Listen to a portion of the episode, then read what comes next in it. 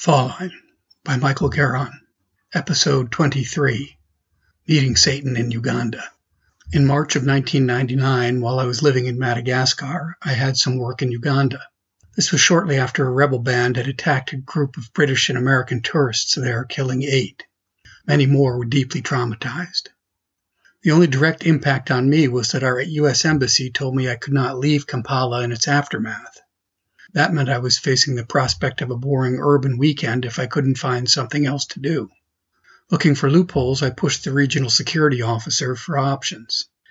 He reiterated that all areas beyond the city were off limits. Then he added that there was an exemption for Jinja to the east. Jinja's safe, he said. Jinja is the source of the Nile, the White Nile, which starts on Lake Victoria. It traverses north through the continent, cutting across Egypt before joining the Mediterranean Sea. I found an outfit in Jinja offering a raft trip.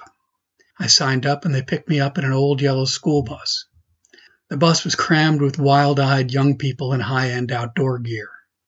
Pairs high fived one another as they discovered extreme adventures that they shared. I had a queasy feeling this raft trip might be an extreme sport itself, so I sought out the lead guide and asked if it was too late to back out. Don't let this cruise scare you, he assured me. We have two boats today. One's for these extreme guys, and the other one's the bird boat. You're on the bird boat. They'll point it out to you when you get off the bus. We arrived at the point of entry, and they shuffled us off to meet our guides. Mine tossed me my safety gear and showed me how to put it on. Then he pulled on my life vest tabs until it was uncomfortably tight. He started on a safety briefing, and I noticed he had a thick iron spike driven through his tongue. Okay, remember, he said, when you get tossed, and you will get tossed, you'll come back up. That's what the vests are for, and they always work.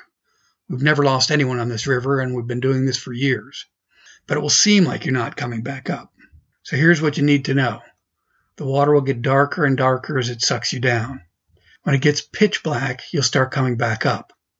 Keep your eyes closed, but notice how the water gets lighter and lighter and catch your breath as soon as you pop out, because you're likely going straight back down. Got it? I didn't know what to say, so instead of saying nothing, I said, I'm supposed to be in the bird boat.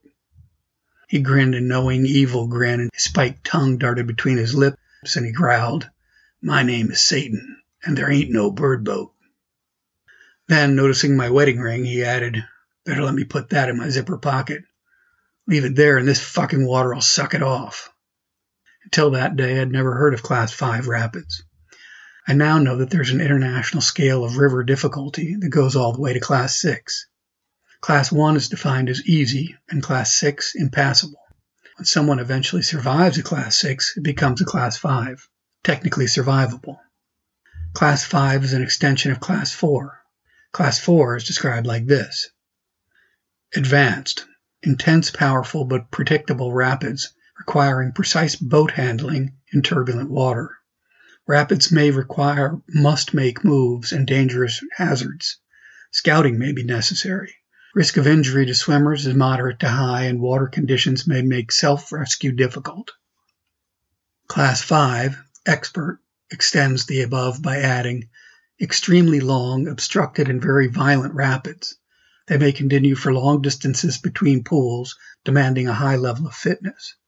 Swims are dangerous, and rescue is often difficult even for experts. Extensive experience and practice rescue skills are essential. My bird boat excursion on the source of the Nile consisted of eight Class 5 rapids. Without going into all the gory details, suffice it to say that I survived the trip.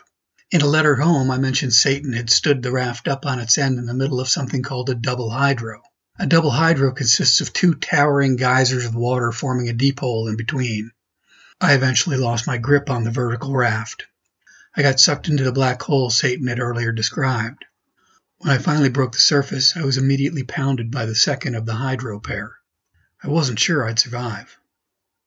Many years later, I went to National Geographic's Ultra Sports Film Festival with some friends. The festival ended with the three top contenders for Ultra Sport film that year.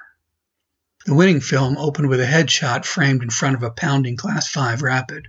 A man turns to face the camera and opens his mouth, revealing an iron spike pounded through his tongue. My name is Satan, he growls, and you're about to take the wildest ride of your life. My life flashed before me again as he spoke. I heard the words of the regional security officer. Jinja is safe. Yeah, about as safe as an appointment in Samara. Note, if you're unfamiliar with the reference, there's a link to Somerset Maugham's wonderful 200 word short story, Appointment in Samara, on my website, michaelgaron.com, under the blog post by this heading.